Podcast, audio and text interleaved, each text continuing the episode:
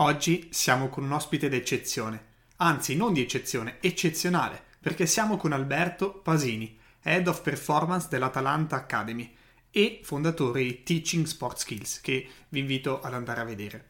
Vi anticipo subito che se siete dalla parte di quelle persone che ancora credono nella coordinazione generale, nella tabella di Marte, in tutte quelle cose lì, forse troverete un po' di problemi in questo episodio, anzi in questa live, perché abbiamo tratto questo episodio podcast da una live con Alberto Pasini che abbiamo registrato qualche sera fa. Con lui cercheremo di abbattere questo grandissimo muro che persiste ancora oggi della coordinazione generica o generale.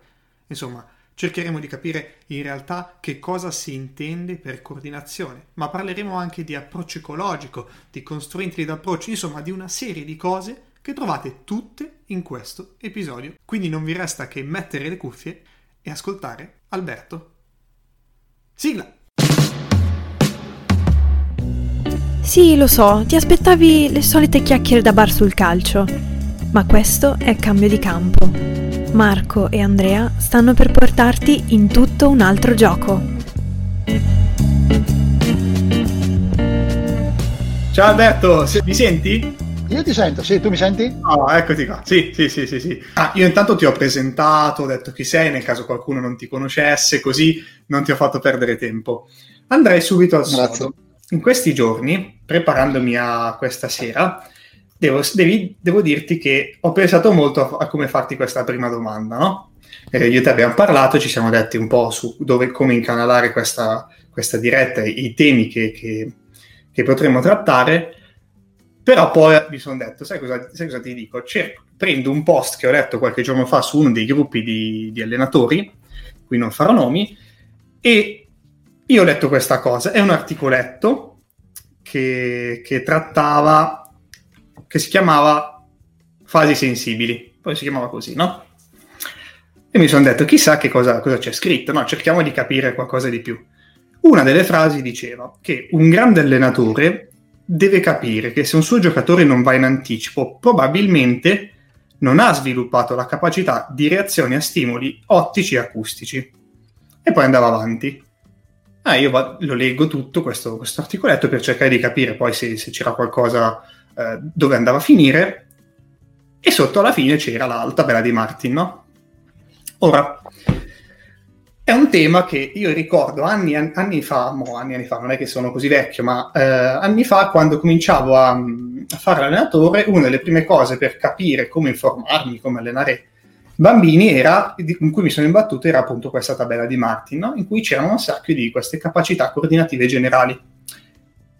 E io mi dico, ma al di là, de, del, cioè al di là di da quanti anni se ne parla, che secondo me non è una cosa per forza negativa, no? ci sono certe scoperte, eh, usiamo ancora la fisica meccanicistica e per, certi, per certe approssimazioni va bene, quindi why not usare eh, studi ed evidenze, eh, tra virgolette, un po' più datate, ma s- rispetto a quello che sono le evidenze attuali del momento, possiamo ancora capaci- parlare di capacità coordinative così generali o generiche?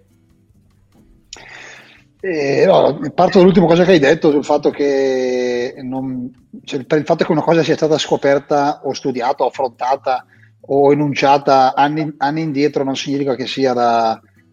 No, perché sembra ultimamente no, che se l'articolo non è stato pubblicato nel 2020, se già del 2018 sia un po' una cosa un po' già datata, no? mentre invece sono, anzi probabilmente fino a, una trentina di anni fa si facevano articoli di letteratura che avevano una, una forza forse più grossa di quelli di oggi, dove eh, diciamo ne escono molti, molti di più, però poi eh, quelli veramente fatti bene magari non sono così tanti. Quindi spesso si trovano negli articoli datati le, le cose diciamo, che ancora oggi sono consistenti proprio perché gli articoli erano erano fatti veramente bene. Eh, al di là di questo, eh, no, direi di no. Direi che la spiegazione che dà quell'allenatore lì non mi convince, ecco, direi, direi che non mi convince.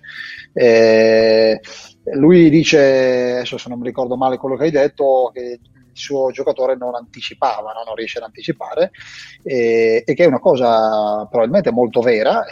penso che l'anticipazione, l'abilità di anticipare sia davvero una delle caratteristiche più cruciali degli sport di squadre e, Ecco, poi la, la, risposta che si dà, ecco, il giocatore gli manca, ecco, deve, allenare, deve allenare, sono d'accordo cosa, cosa c'è, comunque eh, deve lavorare sulla reazione ottica o acustica, come se esistesse. Eh, intanto Intanto dovremmo immediatamente differenziare l'aspetto della reazione da quello dell'anticipazione, perché già la parola stessa spiega che sono due cose molto diverse. Perché un conto è reagire, quindi agire in risposta, un conto è anticipare, quindi è agire prima, no? è, agire prima che ci sia uno stimolo, perché sennò diventa reazione. Se io anticipo vuol dire che la cosa la, la vedo prima, no? la faccio prima.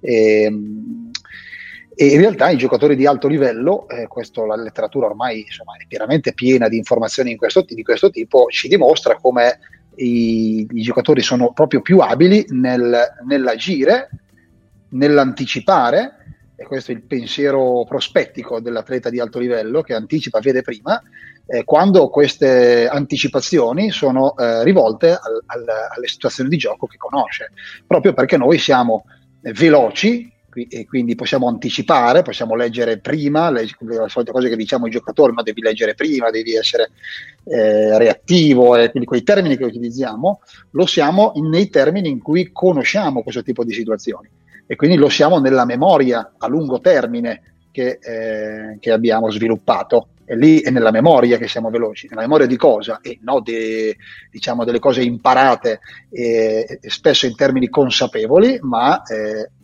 anche direi soprattutto in termini inconsapevoli attraverso quelle che è la conoscenza del gioco.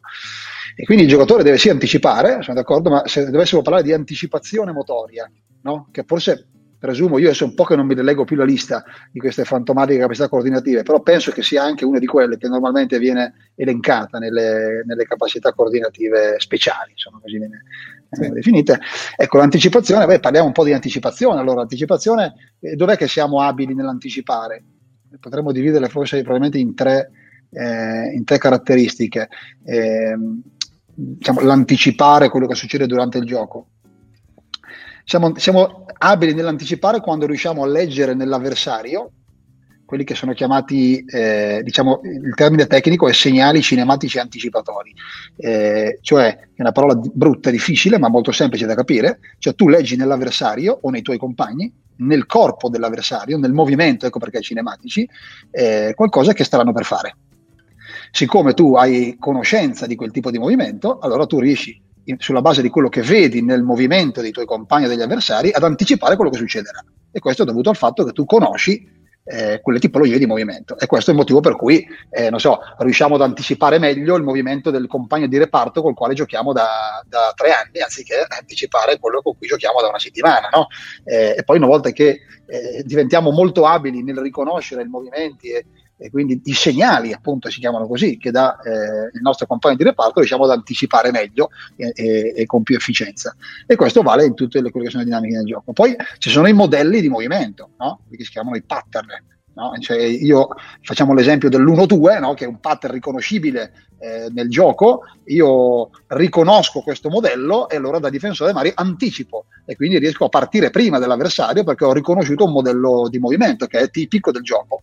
Eh, e poi c'è la possibilità di, diciamo, detta un po' così, eh, in maniera un po' così, diciamo, cinematografica, di eh, prevedere il futuro, no? Cioè di eh, riconoscere quelle che sono le possibili eh, soluzioni a quella, a quella, situazione. Quindi io sono difensore centrale, ho palla nei piedi, per quello che vedo mi immagino il mio attaccante che va in profondità, me lo immagino che va in profondità sopra la difensiva perché vedo che può fare quel movimento lì allora anticipo quello che potrebbe essere eh, l'intenzione del difensore e gli metto palla sopra la testa perché mi immagino la situazione perché è una situazione che conosco, che ho già visto, che ho già vissuto e che riconosco in quella situazione. Quindi abbiamo detto tutte cose eh, che sono estremamente legate alla conoscenza del gioco. È difficile pensare che questo tipo di abilità possiamo svilupparlo no, con la reazione ai colori piuttosto che con eh, anticipare altre cose che non c'entrano con riconoscere questi modelli. Ecco. Quindi penso che sia veramente difficile ricercare eh, questa mancanza di questo giocatore, di questo allenatore che dice il mio giocatore non anticipa, da ricercarla ecco, in altre cose se non in queste. Mm. Allora, fa, voglio far notare, diciamo, da, da banale allenatore quali, quali, quali sono. Uh, che c'è tutto il filo, il filo logico con cui tu hai fatto notare queste cose è quello della specificità nel gioco, che non è una cosa, non è una cosa come dire, nuova, no? che però poi nella pratica tante volte si perde. Cioè fatto, hai fatto tanti esempi che poi alla fine eh, si riferiscono a, a, quella situazione di gioco e poi da lì eh, sei andato, di, di messo, se ho sbagliato a capire, ehm, a, a, cercare di capire quali sono le, manie, le, le, le entità, i, le, gli elementi che entrano in gioco nel momento in cui c'è da anticipare qualche movimento, qualche lettura, no? E quindi non parliamo di qualcosa di generico, allenabile in un, concept, in un concetto, in un ambiente asettico per poi essere riportato dentro. E quindi allora ti, ti, ti faccio questa domanda, no? Perché quando si parla di capacità coordinative o di coordinazione in generale, eh, mi sembra che ci si leghi molto al concetto di eh, esiste un qualcosa che è allenabile e che se funziona e se è allenata bene, allora risulta che nel calcio quel giocatore diventa, come dire, eh, passami il concetto, bello da vedere, no? Eh, però si perde, si è persa un attimo, secondo me negli anni, probabilmente non so per quali motivi, l'idea che questa coordinazione qui sia così specifica e quindi probabilmente legata all'efficacia di un gesto più che alla bellezza o al fatto che deve essere fatto così. È corretto?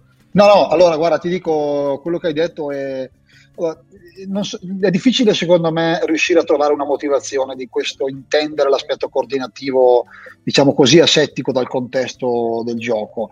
I motivi possono essere tanti. Io uno di quelli che do quando mi capita di parlare di questi argomenti è che eh, oggi la figura che viene identificata, e anche qua non si sa bene il motivo, il motivo è che non si conosce bene l'argomento, che viene affidata a, a, all'aspetto coordinativo è quella del preparatore atletico nel calcio, cioè eh, quando c'è un problema che viene identificato come un problema di coordinazione, presupponendo che si, sappia di cosa si stia parlando, eh, l'incaricato da risolverlo è il preparatore atletico. No? Eh, e di per sé, siccome il preparatore atletico arriva dall'atletica, okay, normalmente, eh, questo succedeva prima, adesso, adesso molto meno, eh, normal- allora si è trovata questo tipo di soluzioni, quindi risolviamo le, le, le, problematiche coordinative, identificate così, con chi è esperto di altre cose, no? è esperto di, di atletica leggera fondamentalmente. Allora ha applicato tutta una serie di esercitazioni, di metodi, di esercizi, eccetera, che normalmente applica o applicava quando si occupava di leggera, li, occupa, li, ha applicati nel calcio. Io mi sono dato questa spiegazione, diciamo, per, mm. per, per, per, capire perché oggi c'è questo modo di identificare l'aspetto coordinativo nel nostro sport e un po' nello sport in generale. E, ehm, però tu hai detto bene, perché non c'è nessun articolo che sia a mia conoscenza, poi per carità, ovvio che... Eh, ce ne sono tantissimi che non ho mai letto e sono molti di più ovviamente quelli che non ho mai letto e quelli che ho letto, però ecco, diciamo, per quella che è la mia conoscenza non c'è nessun articolo che parla di coordinazione legando questo concetto a quello dell'estetica. Non l'ha mai fatto nessuno. Eh, è sempre stato legato al concetto di efficacia, o forse meglio dire di efficienza, perché poi lo sviluppo di coordinazione è proprio quello, cioè a parità di efficacia sono più efficienti e quindi si va poi su tutti i concetti che sono quelli legati al costo energetico, del quale anche nel nostro amato mondo di preparatori che si occupano anche degli aspetti condizionali, perché a noi ci hanno insegnato che esistono anche quelle condizionali, non quelle coordinative di capacità. E, ehm, poi in realtà eh, devi allenare la resistenza, devi, devi, devi far diventare tutti di, atleti di grande resistenza, quanto poi non si parla mai di costi energetici, no? quanto poi non si parla mai di efficienza del gesto.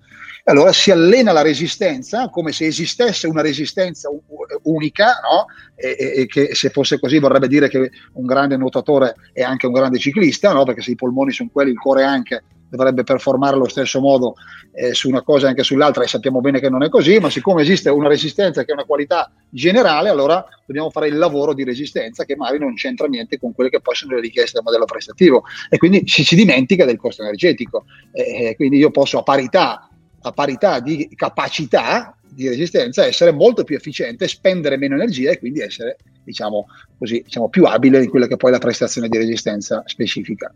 Eh, quindi no, il, la, il, termine coordinazione è proprio nella sua definizione legato al senso di efficacia e di efficienza, quindi al, a raggiungere lo scopo, e questo l'outcome di performance, è la base, e già, già per quello ci dobbiamo togliere dalla testa la domanda ma è coordinato o no? A fare cosa?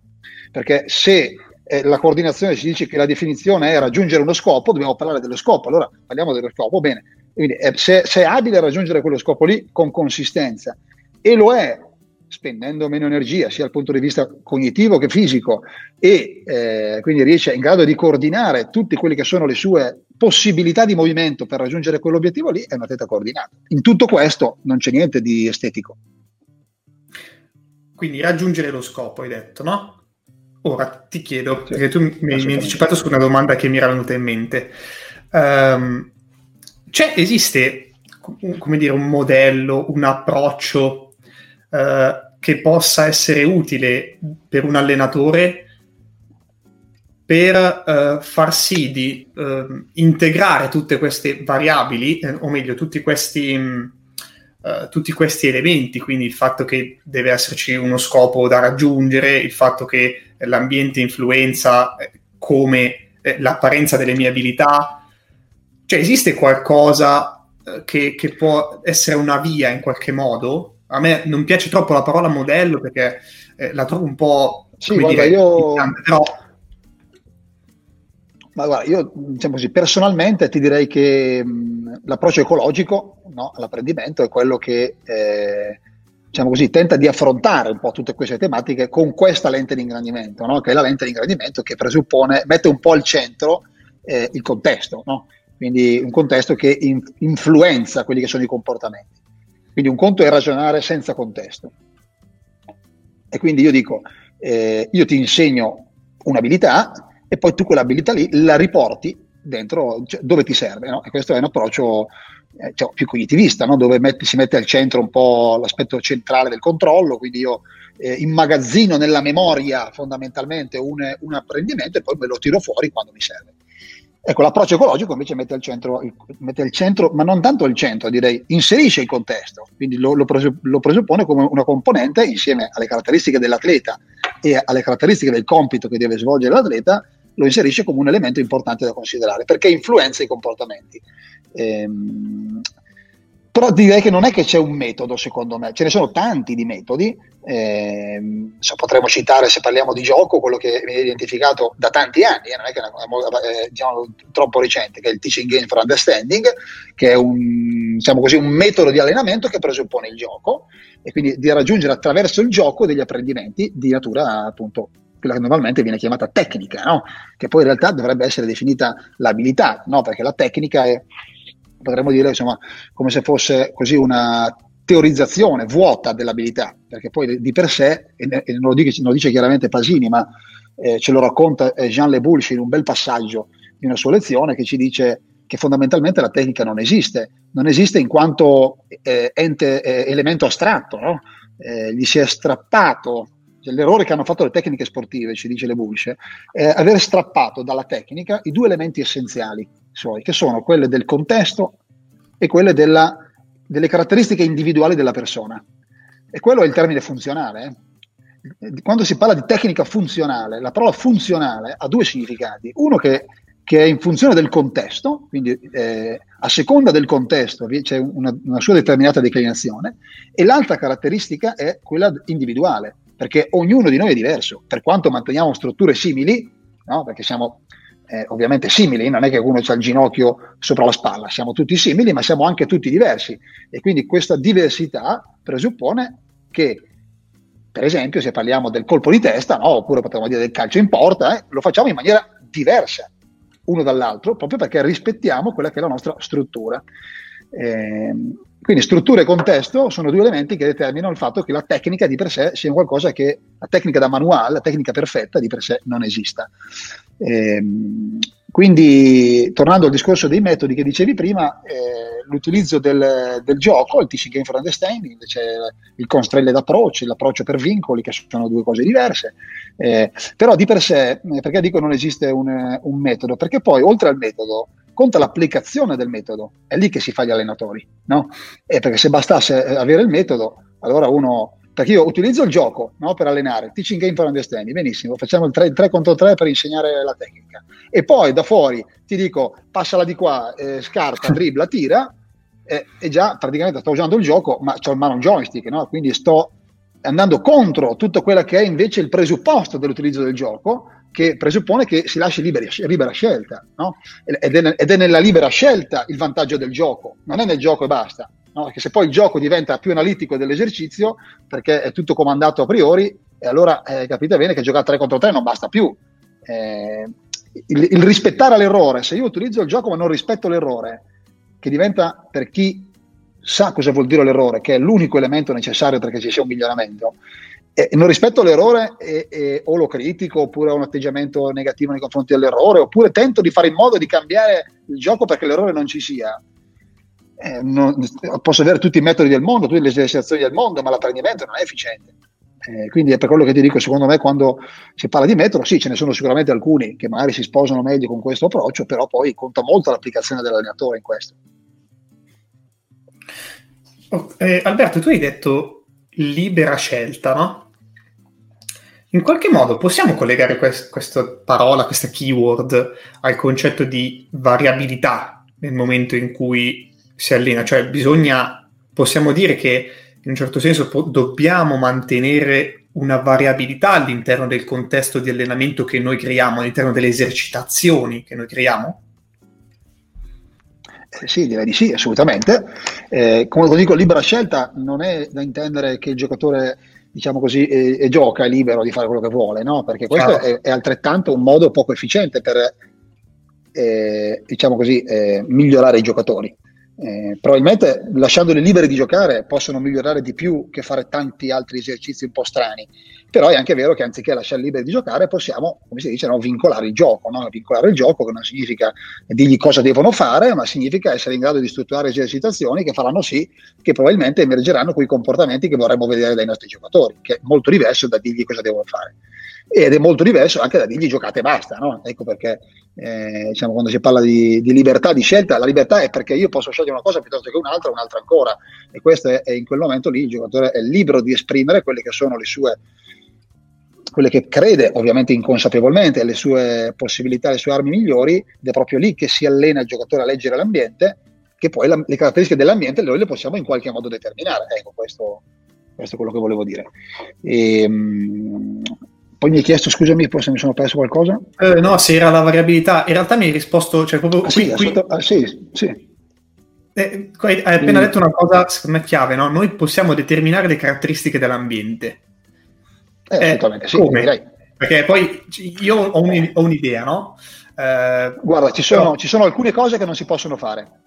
Perché uno dice, beh, allora facciamo la partita, no? Ma la partita intanto tu non la puoi fare, la partita puoi fare solo la domenica o il mercoledì, se sei infrasettimanale. Perché sono elementi della partita che non ti puoi mai riportare. No, perché se parliamo so, della pressione psicologica sul risultato, se parliamo della presenza dei tifosi, e se parliamo della presenza degli avversari, gli avversari eh, non ci sono durante la settimana. Sì, puoi dare la casacca diversa a uno, però è il tuo compagno di squadra. Cioè, eh, giusto? Quindi sono alcune cose che noi non potremo fare mai, le caratteristiche del campo, sono tutti eh, elementi del contesto che dal punto di vista implicito, perché noi abbiamo due tipologie di apprendimenti, uno apprendimento di tipo esplicito e uno di tipo implicito, Ecco, sull'apprendimento di tipo implicito noi non possiamo farci niente per alcune cose, per altre cose invece sì. Quindi io parlo in maniera molto banale eh, di presenza di avversari, di presenza di compagni, di direzionalità del gioco e di altre cose insomma, che possono tentare di attuare quello che viene definito representative learning, cioè l'allenamento rappresentativo. Deve rappresentare cosa? Le caratteristiche del contesto della gara, perché oggi noi sappiamo, e questi studi non sono neanche questi così recenti, prima eh, eh, diciamo, gli studi sono cominciati sul sul eh, verbal learning, quindi sull'apprendimento verbale, quindi sull'aspetto cognitivo e uno di quelli che io normalmente cito è quello di, di Badley del 75, quello sui sommozzatori che ehm, oggi noi sappiamo, e, do, dopo siamo, siamo, sono arrivati, neanche troppo dopo, eh, quando hanno visto che c'era sull'aspetto cognitivo, hanno cominciato a studiarlo anche sull'aspetto motorio. E, e oggi noi sappiamo che le caratteristiche del contesto determinano l'efficienza di un apprendimento. Cioè, quindi quanto più si allontanano le caratteristiche del contesto di apprendimento da quelle in cui questo apprendimento dovrà essere richiamato, eh, meno ci sarà transfer, che è semplicemente la possibilità di richiamare un apprendimento acquisito. Quindi quanto più noi saremo fedeli nel rappresentare queste caratteristiche, andremo nella direzione della specificità quanto meno rispetteremo queste caratteristiche e io parto dal presupposto e sono convinto oggi, tra, ci rivediamo tra cinque anni, sono convinto di un'altra cosa, perché poi il bello è anche questo, che ci sia da fare questo passaggio ogni tanto, da ridurre la similarità nei confronti del contesto reale e più si va verso l'aspetto generale.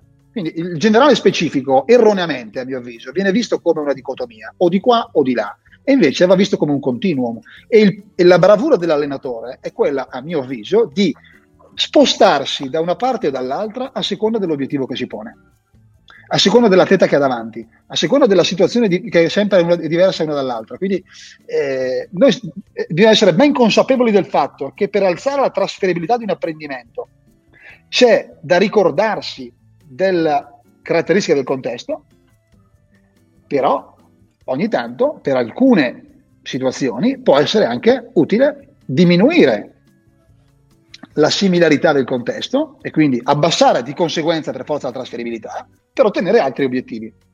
La trasferibilità di un'esercitazione non è la legge del tutto o nulla, cioè non è che una cosa o è trasferibile o non lo è, ci sono delle, delle, appunto, va visto come un continuo, no? quindi noi sappiamo bene che più ci andiamo verso la partita e più per tanti motivi, dal punto di vista psicologico, cognitivo, tecnico, tattico, eccetera, eccetera, creiamo degli apprendimenti che sono più strong, sono più stabili, sono più specifici, difficilmente vengono a diciamo, essere... Però è anche vero che si possono fare delle altre cose che sono meno trasferibili, meno specifiche, meno, riportano me, dire, meno direttamente dentro la prestazione specifica del gioco, ma possono essere utili per altre cose che ci possono comunque tornare utili.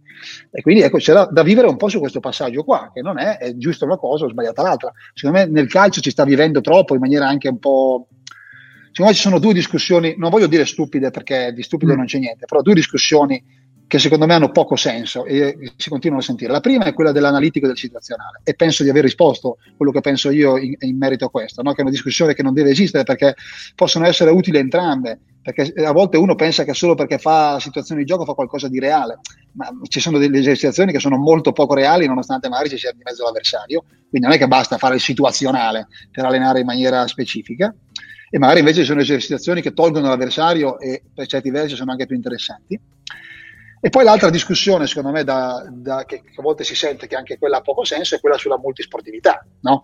Ma allora bisogna fare più, bisogna fare anche altri sport per diventare più bravi. Cioè, far, il fatto che fare altri sport sia positivo, ma penso che non bisogna neanche stare qua a parlarne. Cioè, il pro, chi si pone il problema che, che aggiungere alle, agli allenamenti di calcio uno aggiunga due, due o tre ore di basket, ma dov'è il problema? ma ce ne vorrebbero di, di, quelle situazioni lì. Quello di cui dovremmo parlare da gente che lavora nel calcio è quello, è quello che fanno quando vengono a calcio. Non per preoccuparsi del fatto o pensare che se vanno a basket o a pallavolo gli serve non gli serve. Sicuramente qualcosa serve. Dopo, aspettarci che giocare a pallavolo ci faccia diventare di fenomeni a calcio, penso che non l'abbia mai detto nessuno, sia difficile sostenerlo. Però ci sono una serie di motivi per cui può avere molto senso anche fare altre cose, ma preoccupiamoci di quello che fanno quando vengono da noi. Perché magari fanno cose talmente poco eh, specifiche, reali, eh, allenanti, che meno male che vanno a fare qualcos'altro che, che mai gli sarà più utile. Quindi eh, insomma, discuss- con le due discussioni che poi io come al solito divago un po' nelle, nelle mie oh, no, cose, giusto, eh, quindi eh, oltre alla tua risposta ho parlato di altro, però ecco queste sono secondo me alcune considerazioni che sono importanti. Mm, ti, ti, chiedo una cosa di cui abbiamo parlato anche con Rodolfo Cavaliere una settimana fa, no?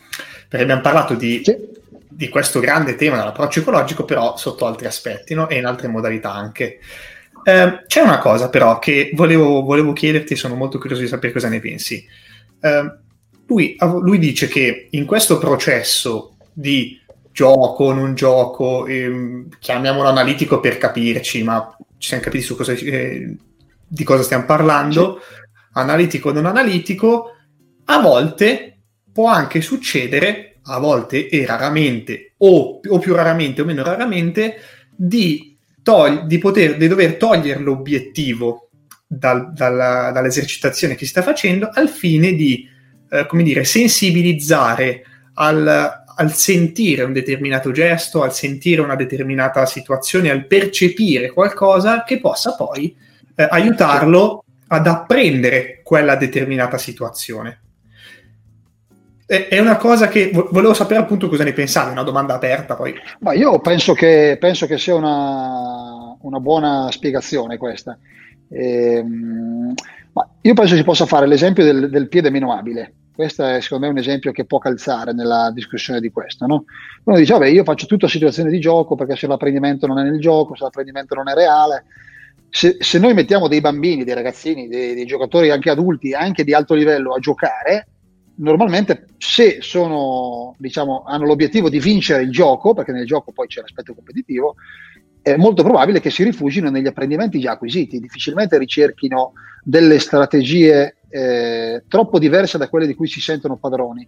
Ma questo è normale, uno che, vuole, uno che è sotto pressione si rifugia in quello che sa.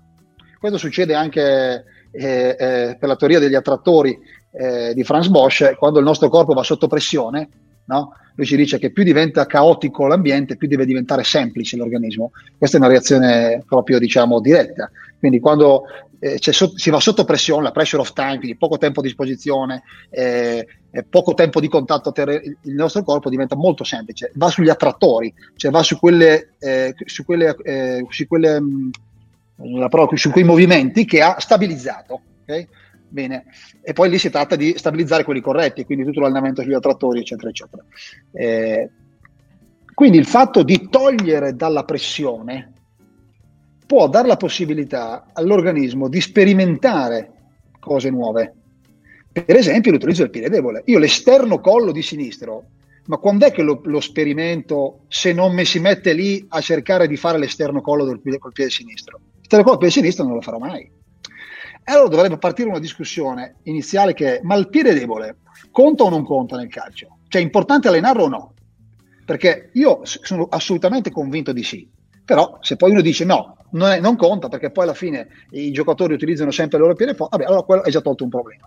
Io credo di sì perché in uno sport in cui si usano i piedi, c'è grande congestione di spazi, e dove tu non puoi sempre decidere cosa vuoi fare tu, ma devi adattarti in maniera molto diretta. Essendo uno sport di invasione il nostro, per esempio rispetto alla pallavolo, la pallavolo io non penso che ci sia linea a schiacciare con l'altra mano. O magari sì, però è ovvio che diventa meno, molto meno importante, ma però la palla è, è, sopra la testa e tu hai il tempo di andare ad attaccarla e non c'è nessuno che viene a portartela via. Nel calcio la palla è normalmente sotto il ginocchio, e c'è qualcun altro che viene a rubartela. E quindi questa cosa presuppone che tu dal punto di vista del controllo non possa ogni volta orientarti per metterti a usare il piede forte. Devi utilizzare il piede. O se no, per farlo magari sbagli. Quante volte vediamo in una partita di calcio un giocatore che sbaglia perché ha voluto usare il suo piede, perché non si è fidato dell'utilizzo dell'altro piede. Quindi io parto da questo presupposto, per come è strutturato il calcio, per come è fatto, per le velocità che ci sono, eh, l'altro piede è un, è un grosso valore aggiunto e quindi va allenato. Come faccio ad allenarlo? E per allenarlo bisogna che il giocatore si fidi. Siccome io so che è importante allenare nella situazione, devo creare delle situazioni in cui il giocatore utilizzi il piede debole. E posso farlo in due modi. O faccio una situazione in cui lo obbligo, facciamo 4 contro 4 solo col sinistro, o solo col piede debole, che poi ci sono anche i mancini. E va bene, può essere una soluzione, ok? Oppure posso tirarlo via dalla situazione reale, creare delle esercitazioni un po' più vincolate, un po' meno situazionali, dove sperimenta l'utilizzo del piede debole. Quello che stavi dicendo te prima, ehm, aumenta la confidenza, si chiama così proprio, no? la confidenza con quel tipo di gesto lì, lo sente di più e sarà più probabile che poi nella situazione reale lo tiri fuori. E allora lì lo alleni, ma se non lo tira fuori non lo allena nella situazione reale. Quindi io devo, devo cercare di fare... Dimmi, dimmi. No, no, scusami, vai, vai. No, dicevo, devo cercare di fare in modo che i miei giocatori lo, si allenino a utilizzare il piede debole nella situazione reale, se voglio eh, diciamo, alzare l'efficienza. Per far sì che lo tirino fuori nelle situazioni reali, è evidente che in qualche situazione dovrò tirarli fuori da lì e farglielo sperimentare, perché sennò è molto probabile che loro si rifugino in quello che già sanno fare, che normalmente è l'utilizzo del piede forte, cercare in tutti i modi di risolvere le cose col piede forte. Allora ti chiedo un altro parere, no? perché eh, tu hai citato la pallavolo e un, un po' di tempo fa mi eh, trovavo una... Mh, vabbè, leggevo qualcosa di Meggun, non so se lo conosci, è un allenatore statunitense no. di pallavolo, eh, una sorta di metodologo se vogliamo lui, no? E diceva, faceva un passaggio nella pallavolo, diceva a volte potrebbe aver senso allenare eh, quelli che loro chiamano fondamentali, che per noi sono i gesti tecnici, il parallelismo è quello, eh, allenare i fondamentali non attraverso una situazione destrutturata dal gioco, ma potrebbe aver senso farlo dentro a un contesto, chiamiamolo situazionale, dandogli il, l'obiettivo di sentire una parte di quel tipo di, di gesto.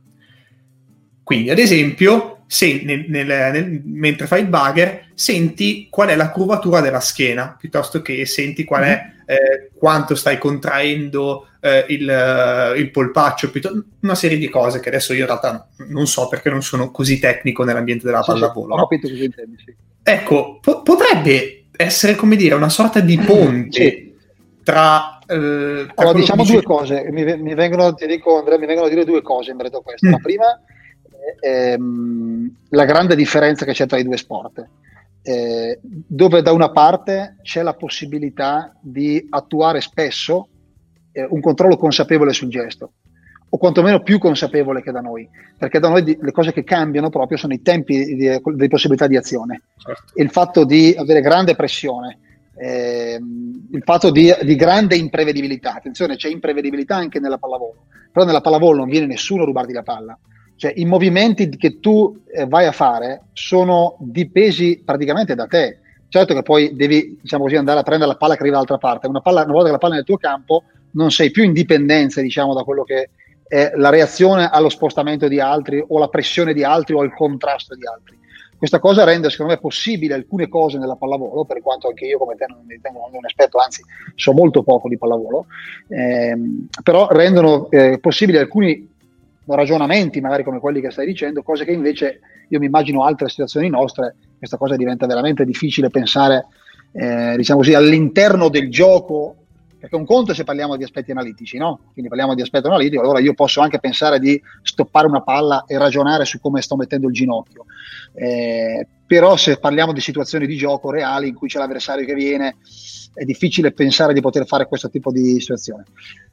Poi eh, la cosa che secondo me dice questo metodologo ha senso, ha senso perché un apprendimento non è fatto soltanto dall'aspetto implicito, potremmo dividerlo anche qua in tre. No? Esiste quella che normalmente viene chiamata la sport knowledge, la conoscenza dello sport, che è eh, assolutamente un apprendimento esplicito, consapevole, dove io conosco lo sport, cioè eh, quando facciamo vedere un video a, a, dei giocatori su delle partite, oppure si guardano delle partite, si guardano gli altri giocare, si spiegano alcune cose ai giocatori su come sono le tattiche di gioco, sulle situazioni, questa è conoscenza dello sport, che assolutamente è un apprendimento importante che fa parte eh, diciamo de, di quello che va costruito all'interno di un atleta. Eh, poi c'è la skill knowledge, cioè è la conoscenza dell'abilità. Cioè io devo, è quello che stai un po' dicendo te, cioè devo conoscere, anche questo qua è esplicito come, come conoscenza, cioè io consapevolmente so come si calcia in porta. Me l'hanno spiegato, l'ho imparato, so che devo mettere il piede in certa modo, devo fare.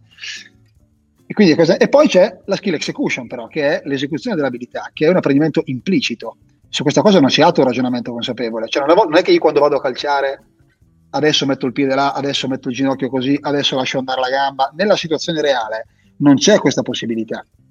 Però non è che esiste, cioè l'aumentare la skill eh, knowledge eh, può, essere, può, essere, un vantaggio, cioè il, il, il, percepirsi nel muoversi può essere un vantaggio, cioè, sicuramente non uno svantaggio, se fatto, diciamo, cioè, non è lì l'apprendimento, l'apprendimento è, l'aspetto implicito, quello reale, quello dove poi tu ti, a ripescare, diciamo, nella situazione eh, reale. Ma perché? Perché la situazione reale è così, se noi dovessimo gareggiare a fare la gara a buttare giù i, i coni, se fosse quella la parete di calcio, allora certi apprendimenti andrebbero molto bene, anche dal punto di vista esplicito. Il problema è che poi noi ci troviamo a dover richiamare quegli apprendimenti in situazioni in cui ci sono gli avversari, c'è poco tempo, eh, c'è, eccetera, eccetera. No? Quindi, siccome dobbiamo richiamarli lì e li dobbiamo allenare lì, poi questo non toglie che, siccome dicevo prima, la trasferibilità non è tutto o nulla e, e specifico e generale non sono due compartimenti separati, ma sono un continuo, ogni tanto ci si può spostare e andare dove c'è bisogno, per quello che dico che alla fine la cosa bella quando si va a vedere gli allenamenti, dico io, non è vedere quello che si... Quello, a me non, non, mi interessa vedere l'esercitazione, la cosa che mi interessa sapere è perché si fa l'esercitazione. Cioè, una qualsiasi esercitazione può avere tutto il senso del mondo con un giocatore, con dei giocatori, e, e tutto invece, diciamo, il contrario con altri. Se io vedo un allenatore che fa un esercizio analitico, non devo pensare da fuori quell'allenatore là non conosce, non sa fare, perché lo sta facendo perché magari sta facendo una cosa molto utile, perché sta facendo un qualcosa che tu hai detto prima, magari con il giocatore che non sente quel tipo di gesto, vede che non lo fa, lo tira fuori e poi lo rimette dentro. Eh, e quindi il perché facciamo le cose, secondo me, che è più importante di quello che facciamo. A volte invece si applica un po' il metodo, perché me l'ha raccontato eh, Cadregari, mister Cadregari, lo cito visto che è stato uno dei tuoi intervistati, eh, e lui ha, ha citato me, quindi io eh, se non voglio che domani mattina mi chiami per, eh, così, ecco, per massacrarmi, lo cito anche lui, quindi così almeno siamo pari, no, scherzo, eh, è ovvio che quello che, quello che racconta il mister è, è, in linea con tutto quello che stiamo dicendo, no? Poi però ci sono alcune situazioni in cui magari l'abilità dell'allenatore è proprio quello di andare dove serve. Allora, noi sappiamo che in teoria bisognerebbe farli giocare, però poi a volte ci dobbiamo rendere conto, a seconda di dove siamo e quello che abbiamo da fronte, che a volte magari dal gioco bisogna tirarli via e poi rimetterli dentro perché sappiamo che lì eh, si, diciamo, si matura l'apprendimento, quello, quello reale, quello efficiente. Insomma. Eh, Cadregari ti saluterà sicuramente, anche se ho, ho, dubbi che ci stia seguendo in questo momento, perché lui con i social... No, è impossibile, impossibile. È lontano. impossibile. Eh, modo di fargli vedere questa diretta e mandargliela proprio almeno 6-7 eh, lo... volte, allora dopo la settima eh, volta... Sì, sì, 6-7 sono poche. allora, eh, Alberto, c'è una cosa che, eh, visto che hai citato Cadregari, una cosa che prima non mi è venuta in mente, ma poi ci siamo un attimo persi. Ma va bene. Eh, il Cadregari parla, parla tanto. Um, tra le cose, so che mi sembra che tu hai fatto anche il corso con lui, lui aveva detto, no? Che... Sì, sì, sì, assolutamente. Okay, sì. Perfetto, quindi quando ti dico regole di provocazione, in qualche modo immagino che ti richiami qualcosa alla mente, no? Il fatto che eh, per chi non, non, conoscesse, non che ci sia da conoscere, ma l'idea della regola di provocazione è cercare di creare, di ricreare delle situazioni di gioco che, generalmente parlando, mettano una squadra, un, dei componenti di una squadra, nelle condizioni di dover risolvere quel problema con determinati atteggiamenti, che sono quelli che tu vuoi allenare. Ok? Quello è genericamente. Mm. Um, que- questo ambito qua, io stavo prima cercando di rivederlo sotto quello che era l'aspetto, se vogliamo, del, del, del constraint lead approach. Cioè, può da, mi sembra questo, no? Che dal punto di vista eh, sì, sì. scientifico. Questo, è, questo, può essere un, un, diciamo, un, vincolo di compito che viene dato a, a, una, a, una, squadra e che di conseguenza dall'altra dovrà far emergere una risposta. No? Quindi questo rientra, secondo me, a pieno regime dentro questo tipo di approccio. Cioè, quando uno parla di vincoli, parla di un modo per eh, cercare, e la parola corretta è proprio questa, di far emergere dei comportamenti. Qual è la differenza tra far emergere un comportamento e invece il dettarlo? È, è, fondamentalmente è quella scelta di cui parlavamo prima. Se io sono in grado, attraverso la strutturazione della mia esercitazione, di far emergere un comportamento senza obbligarlo, spesso qui si può fare l'esempio degli spazi, no? Cioè un conto è dirgli giocate di prima o giocate a due tocchi massimo, un conto è giocare a spazi, fare in modo che ogni tanto gli spazi si riducano. Questa riduzione degli spazi farà sì che emergeranno più volte comportamenti di un tocco e due tocchi, ma a volte poi succederà che uno ne fa cinque di tocchi quando quella situazione glielo consentirà, ma sarà comunque sempre indipendentemente una sua scelta. E, ehm, questo è un po' l'utilizzo, quindi io posso utilizzare vincoli di spazio così come posso utilizzare vincoli di compito. E il fatto di dare un compito a una squadra che così di risposta farà emergere un altro comportamento dall'altra, penso che rientri a pieno regime in questo tipo di approccio qui. Ok, allora Alberto, facciamo una cosa. Uh, io, io ti, ti, lascio andare perché sono le 10.30 e sarai un po' provato da Trenitalia e da tutta questa noia che ti ho portato. in Solo a Trenitalia, tutta la giornata allora, è stata ottima. Allora, spero allora di averti fatto riprendere un po', averti fatto divertire, che tu non ti sia annoiato. Assolutamente um, sì. No, no, mi, annoiato no. Ti eh, ringrazio. Ti ringrazio tantissimo a nome di, di, tutti, dovrei fare l'elenco dei nomi, ma grazie Alberto, grazie okay. a nomi tutti. In caso la diretta, grazie poi la ritrovate nelle vostre orecchie sul nostro, sul nostro podcast anche. Alberto, ti chiedo un attimo di rimanere dentro, eh, però salutiamo sì. tutti così. Ci, ci, vediamo alla prossima live. Okay. Ciao ragazzi. Va bene. Ciao a tutti. Beh ragazzi, avrete capito dai saluti che l'episodio purtroppo è finito, ma noi ci ripromettiamo di andare a ritrovare ancora Alberto e rifarci qualche altro episodio insieme. Se volete approfondire però i temi che abbiamo toccato qui ed altri di questa, dire, tipologia, allora andate su Teaching Sport Skills e troverete il blog di Alberto Pasini con una serie di articoli tradotti con l'obiettivo di colmare questo grande gap che c'è tra il mondo della ricerca scientifica, la sua applicazione e gli allenatori di calcio. Se l'episodio ti è piaciuto, iscriviti al podcast per rimanere sempre aggiornato e condividi questo episodio con qualcuno che pensi possa essere interessato. Noi ci sentiamo al prossimo episodio.